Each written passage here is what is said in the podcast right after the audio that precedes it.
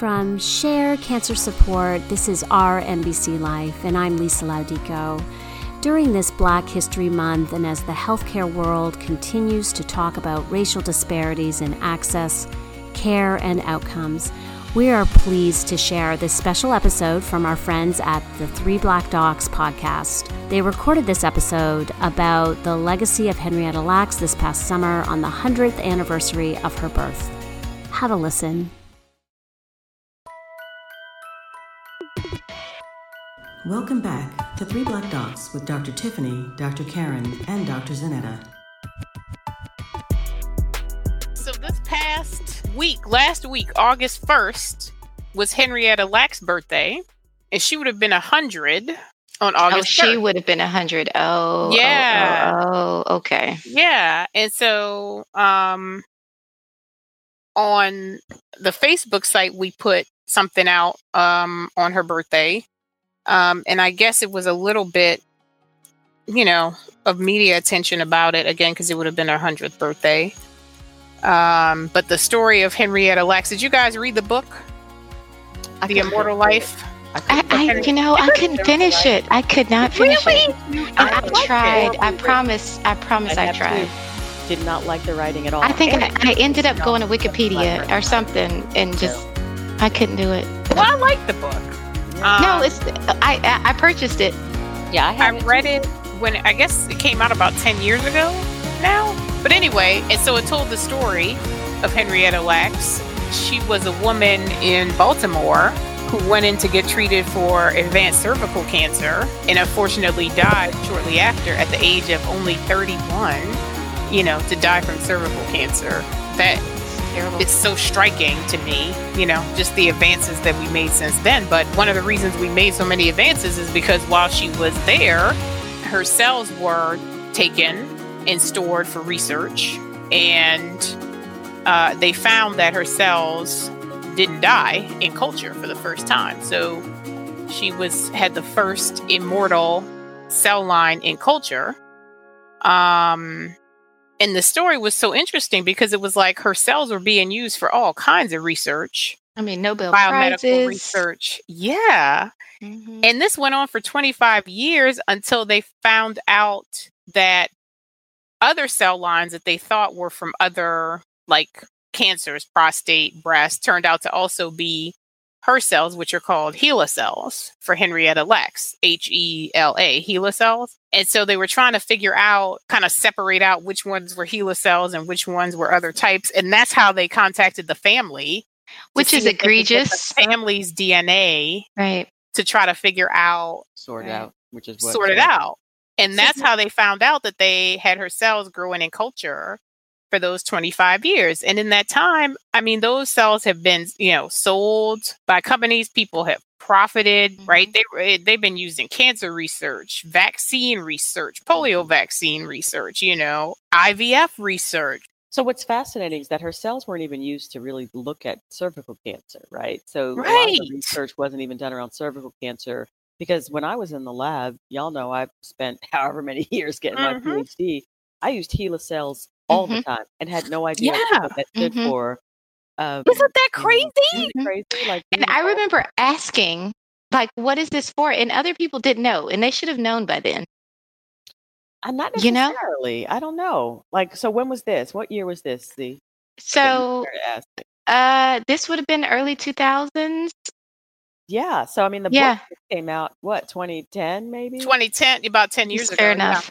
Fair So enough. that's Yeah. Really, the you know, because again, I think it was not hidden, but and there obviously people Mm-hmm. knew, but I really think it was that book made it more um, public, and that's where you started to get the groundswell of saying, look. So many people have profited. There's been amazing research, and the family has gotten nothing. And these cells were taken without her permission. That's the biggest. Right. um, and I know we were talking a little bit about clinical trials earlier, and that's, you know, I, I don't know. Again, this would have been tissue that would have been tossed away, hmm or perhaps looked at under a microscope and stored. Um, but still, if there's going to be something that's going to be looked at and researched beyond that, there really needs to be informed consent around that. Um, And Mhm. unfortunately, this was before the time where number Mhm. one, they didn't think she was black. She was a black woman, right? Right. Henrietta Lacks was black, um, Right. and and I'm sure there were probably people who didn't think that she deserved to have any say so in her care. Right. And sadly, it was the norm. Yeah. This was 1951. Yeah. You know, that's when things were all segregated and And Hopkins was the, that's where the black people went. yeah. To me, it's fascinating to consider how much of ch- ha- has changed since then. You know, um, just like you're saying, Karen, just the idea that like you could take cells and nobody even know until really a fluke. You know, 25 years later. I mean, I think it speaks to what has been put in place now when you are conducting research in terms of making sure that everything is reviewed by an institutional review board and that you know people have informed consent and that you really have these safeguards up to protect patients you know to protect people from this from this happening right Well, well, let's be clear. I mean, the people who took her cells and the people who were growing the HeLa cells in culture knew exactly where they came from. The Mhm. only thing that happened in terms of her family being notified is that there was some cells that were contaminated. There Right. other cell lines that were contaminated. with and they HeLa wanted their dna to help sort it out That's how the family found out Right. about it. But you know, again, that that they've known where they've come from. That's why because they were Mhm. able to contact the family.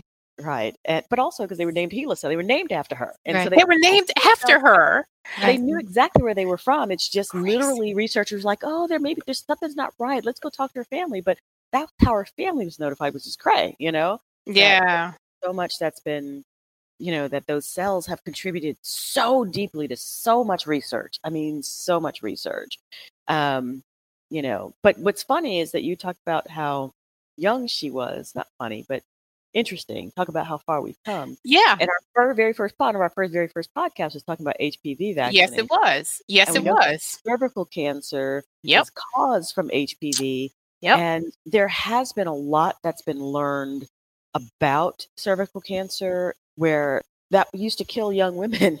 You know, it would Yes. kill black women and kill other women, um, cervical cancer. And we don't see that. The the numbers of, of women who Mhm. have cervical cancer in the country has declined, as has the deaths from cervical cancer in the country has declined simply because, you know, we now know kind of what the causative agent is. Mhm. We've come far because of research, but it just has to be done in the right way. Right. But that's one of the things that, you know, I love about medicine is that, you know, you can think about how quickly things move, you know, and things change and we can intervene and make a difference. Like, you know, you mentioned that we talked about the cervical cancer vaccine in one of our first episodes, which now was what, I don't know, two months ago, maybe. And even since then, that vaccination has gotten another FDA indication, right, for head and neck cancer. So I think when we talked about in that episode HPV being a virus, you know, that can cause cervical and head and neck cancer, at the time we were talking about it, the vaccination was only approved um, to prevent cervical cancer. That's since expanded in the last month to also say, yeah, we have enough proof to say that it also um, can prevent head and neck cancers, which are associated um, with the same virus. And so, you know, there's just another example of how quickly things change in medicine.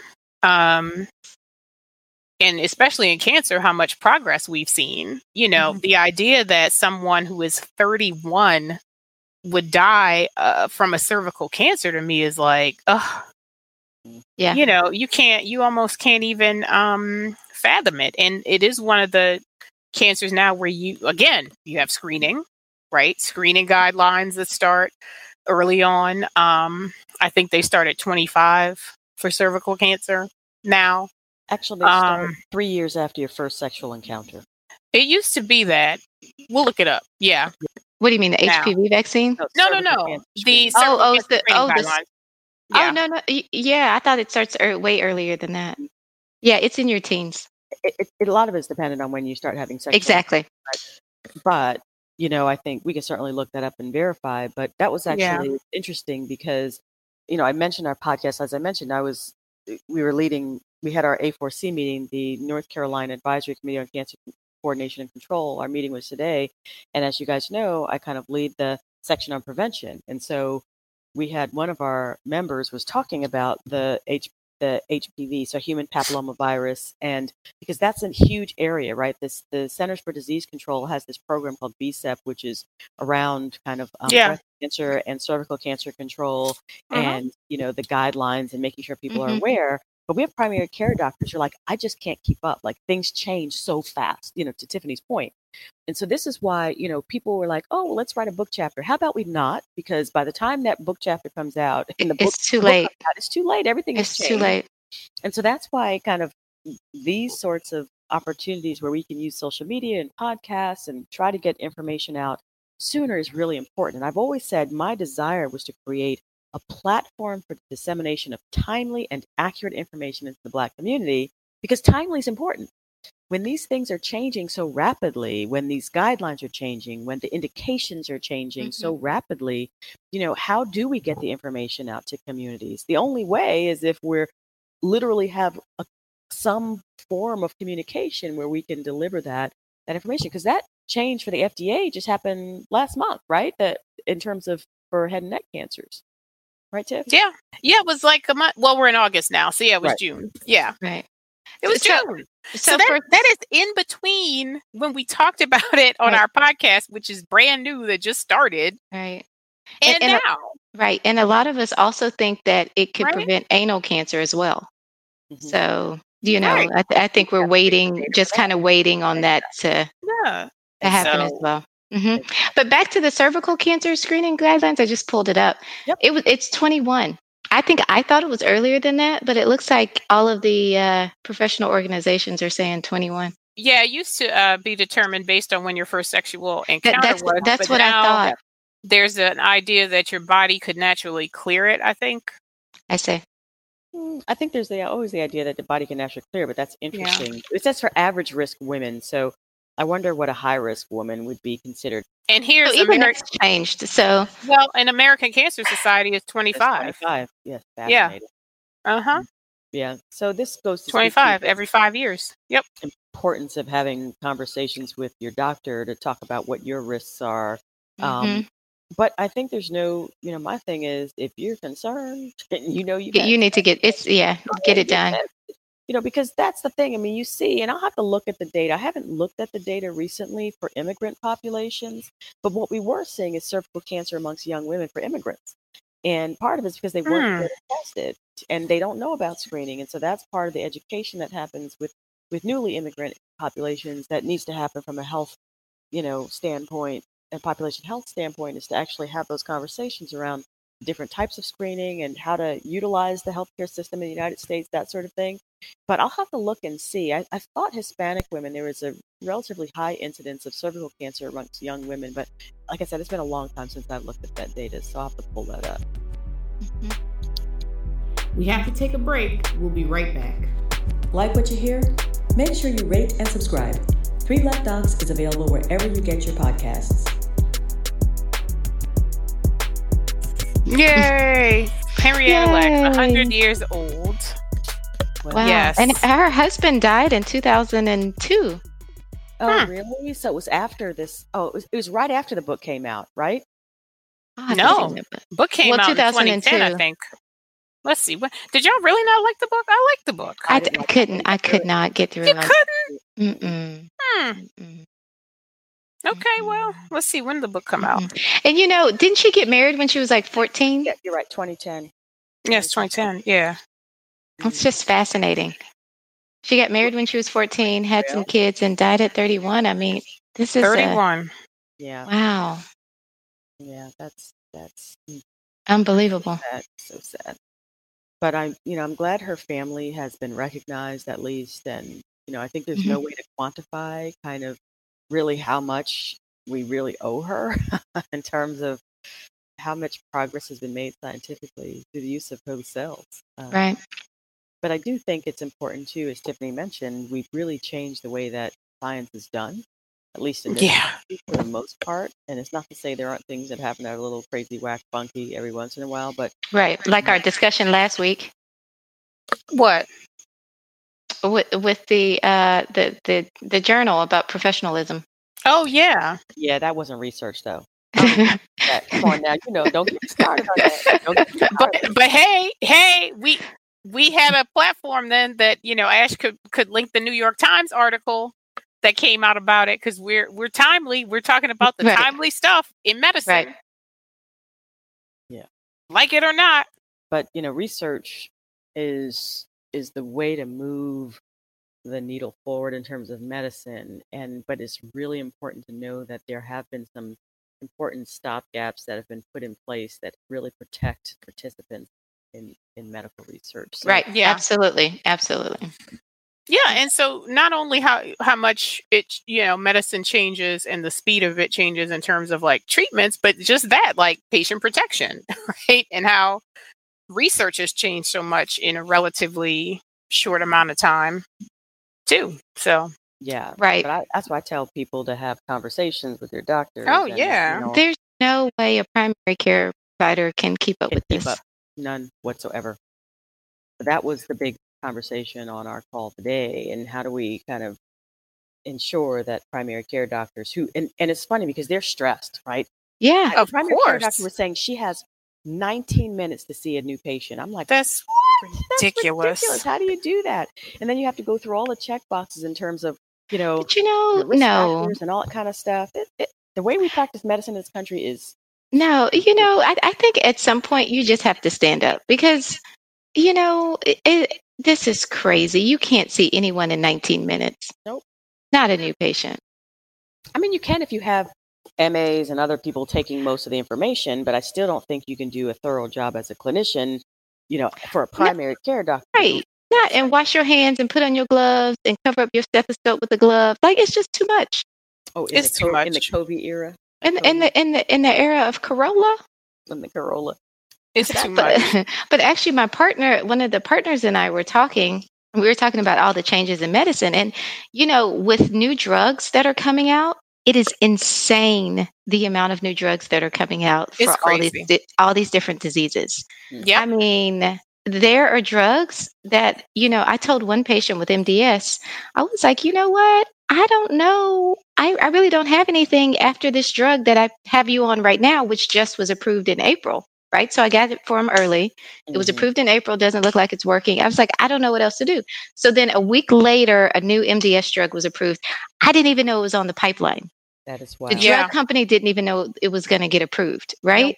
Myelodysplastic syndrome, MDS, is that what Robin, the, the newscaster Robin? Yeah. had? Yes. Okay. Mhm. Yes. And but she got it from folks think chemotherapy. But but it's one of these kind of disorders where people can end up needing blood transfusions and all kinds of other Exactly. cells afloat. But it's fascinating, and I you you guys would probably know better than I. I thought that the heme malignancies were one of the fastest growing subspecialties in oncology in terms of new drug development, or at least It- FDA approvals. Yes. So so absolutely. So myeloma, I mean myeloma Oh. myeloma got up and ran away with new drugs. Mm. And Yep. still, I mean, even now there are several new drugs for myeloma. Actually, there have been a lot of new drugs approved for even diffuse large B cell lymphoma. I was gonna say lymphoma. But but what we were talking about, you know, we were just talking about all these new drugs and the side effects, right? So, so there are always Yeah. these unique side effects. And keeping up Mhm. with all of these side effects is really hard because you have to do the chemotherapy education. There's no way a nurse can keep up with all of this. And then you need to try to keep it straight. So we, he was like, I Yeah. really want to think of new ways for us to efficiently have these drugs and have a resource where we can get this information quick, quickly, almost like kind of a crowdsourcing Yeah. of information. Like, you know what, Karen, you were involved in this trial. You know everything about it. Mhm. How can we quickly, efficiently say, okay, boom, here's the drug, here's everything we need to do, all the side effects to Mhm. quickly tell the patient about it. But see, here's here's the important part again about people knowing what's going on with you and your treatment. When the immunotherapies came out, right? Mhm. That was a whole new set of side effects that were different from traditional chemotherapy. Okay. Completely different. So some places were give patients cards to keep in their wallets that say, I am getting this drug and you know here are the side effects and please call my oncologist with the immunotherapies because if you end up in an ER, maybe that's not, you know, where your oncologist is, maybe doesn't um, have so many cancer patients, you know, and you're on one of the newer drugs that has a whole different side effect profile and a Mm. different treat side effects, right? And needs an early intervention with steroids or whatever it is. So people have to know what you're on to know when to intervene. So again, you got to tell people what's going on in your family, right? In case you get sick. And to your point, on our end of things of how can we make it clear um, for patients so that if they do get into any sort of um, issue that whatever the intervention is uh, can be done um, and started quickly Yeah. also making sure that your oncologist is fully aware right because, because like you said you know a lot of a lot of these drugs they're coming we're doing next next generation sequencing which is basically Yeah. dna testing on all of these different cancers and you know there may be four or five new drugs that Mhm. you can treat that are in different indications than what you would normally use Mhm. That's why, again, it's so important to just know what you're on, as you say, Zanetta. You know, really knowing, Right. writing down the names of the drugs, and knowing what it is you're being treated with and why. But I like the idea you of give that cards, information. right? Yeah, I like uh-huh, of yeah. giving patients, particularly if it's a new There's- yep. medicine. hmm And the reason why I like that is number one, because some of these names are so difficult to pronounce, even for Oh, clinicians. yeah. Mabs, all of those Yep. kind of Right. Have these long drawn out names. And and because it's really hard even for clinicians to keep up. So if somebody Right. has a card and they go to the emergency room Yeah. and say this is the medicine I'm on, they can, Yep. can look it up.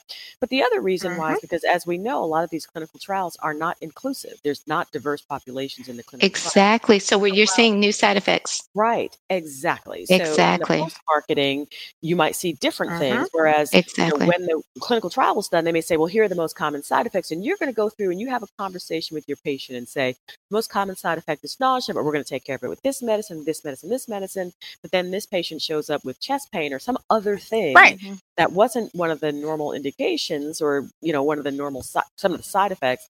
It's because you know, our clinical trials are not diverse enough oftentimes to kind of Right. look at the whole, you know, cadre of individuals. And so that's why that post marketing, you know, especially in the first couple of years is really important to kind of do those analyses to look at side effects and toxicities. And it's and it's great when if patients can if we can help our patients, you know, by giving them a card or by writing it down for them or something and tell them to keep it on, that that that would be Mhm. helpful. Yeah, Mhm. and that post marketing piece, Karen, is so true because first of all, it's diverse populations. But then if you think about it, a lot of the trials that lead to approvals, some of them have less than a thousand patients Small treated with the drug. Okay, Oh, so, so for MDS, you can have between 50 to 70 patients easy. Yeah, so now you have a clinical trial, right, of patients that are selected based on strict criteria to start Mhm. off with. Okay, so you're already starting off with kind of a hand-picked sample, right? hmm um and then you get you know might be a hundred might be less than a hundred you know whatever the number is and that drug gets approved that's fine and dandy you know that's how things move uh, move ahead but now you're introducing that into a not handpicked population of Right. like normal everyday regular folks who have this disease and so you are going to see i think other things come out um, when you extend it out to a larger population, more diverse, more Mhm. um, comorbid conditions. So other conditions like maybe maybe your um, maybe your trial was written to not include patients that have high blood pressure, but guess what? Now in the real world, Right. people with high Everybody- blood right. pressure are getting your meds. So now, like, what happens to them? So Mhm. again, um, yeah, so important to keep up with what's happening, what drugs you're on, and how you're feeling on them. Yeah. Can can I just say though? I always I, I tell patients a lot, but like in my oncology lifetime, I've seen the standard of care change for Mhm. so many different cancers. Acute leukemia. Um, there's a disease called CLL, multiple myeloma, even lung cancer. Yes. Like how lung we're, what I'm seeing with lung cancer, Yeah, I, it is fascinating. I, I mean, Yeah. just to think like, you know, seven, eight years ago, melanoma. Melanoma. I mean, it, it we really, how many yeah. treatments did we learn about for metastatic melanoma? Two? One. I was gonna say two. I was like, Like, really? right. I don't know what you're I I mean, know, I was better another is one. like- it's Right. Right. you know, the landscape has changed so Mhm. much. Yeah. That's what makes it exciting to be an Right. oncologist. That's what makes us so um optimistic, you know, Right. when it comes to treating patients and telling people that, you know, things have gotten so much better and it's moving along so quickly. I think I was on a call with the FDA or something like this, and there was a general.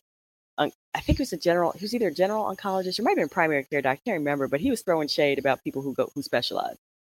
Um, he was like, you know, there are some people who just really want to know just a little narrow piece of medicine, and you know, some of us others, we we like to know a lot about a lot. I'm like, yeah, I wouldn't want to be a generalist. I would not want to be a primary care doctor, just for the reasons that Zanetta just talked about, right? primary care doctor has to understand hypertension and diabetes and all. And so you can imagine if there are, you know, tens, you know, 10 new drugs for each of those diseases, you know, that come out every year. Just just 10 for, you know, those two drugs. That's 20 drugs. You have to figure out toxicities and side effect profiles and go through things. It's hard. It's hard enough being an oncologist and specializing. I mean, you guys have to deal with a lot, especially with all of the new immunotherapeutics. And I still need to understand them as a radiation oncologist because I have to worry about when ha- people get concurrent therapy, right? When Exactly. radiation with chemotherapy. And I'm very highly conservative, as he will tell you. I'm not giving radiation therapy to somebody who's having something that I don't know anything about. And if there's no literature for it, I'm not doing it. And I know some of my mm-hmm. colleagues get mm-hmm. mad at me. And it's like, well, it's a targeted agent. It is, you know, it, it shouldn't have any interaction. I said, it shouldn't. It shouldn't. But we don't Right. know.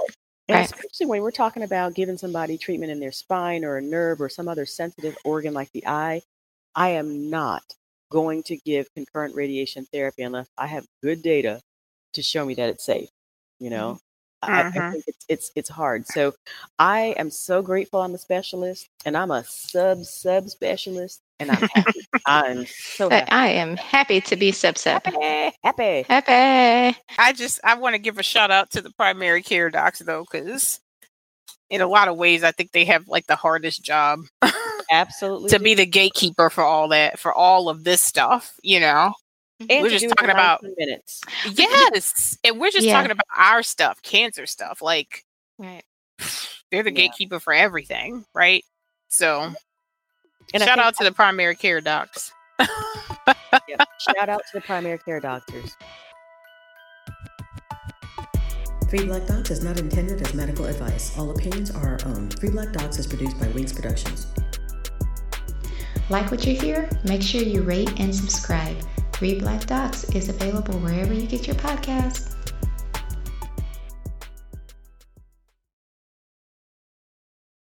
We cannot say enough nice things about our favorite three black docs, Dr. Karen, Dr. Tiffany, and Dr. Zanetta of the Three Black Docs podcast. We are big fans. If you haven't had a chance to listen to them, you can find their terrific show wherever you find your podcasts. The Our MBC Life podcast is for the MBC community, developed by people living with MBC in an effort to lift up marginalized voices, share stories, and experiences. We are gearing up for our second season in just a week, March 1, and we cannot wait to share these conversations with people living with MBC and the experts who help make our lives better. It is a fantastic lineup. Thank you for listening to our bonus episode.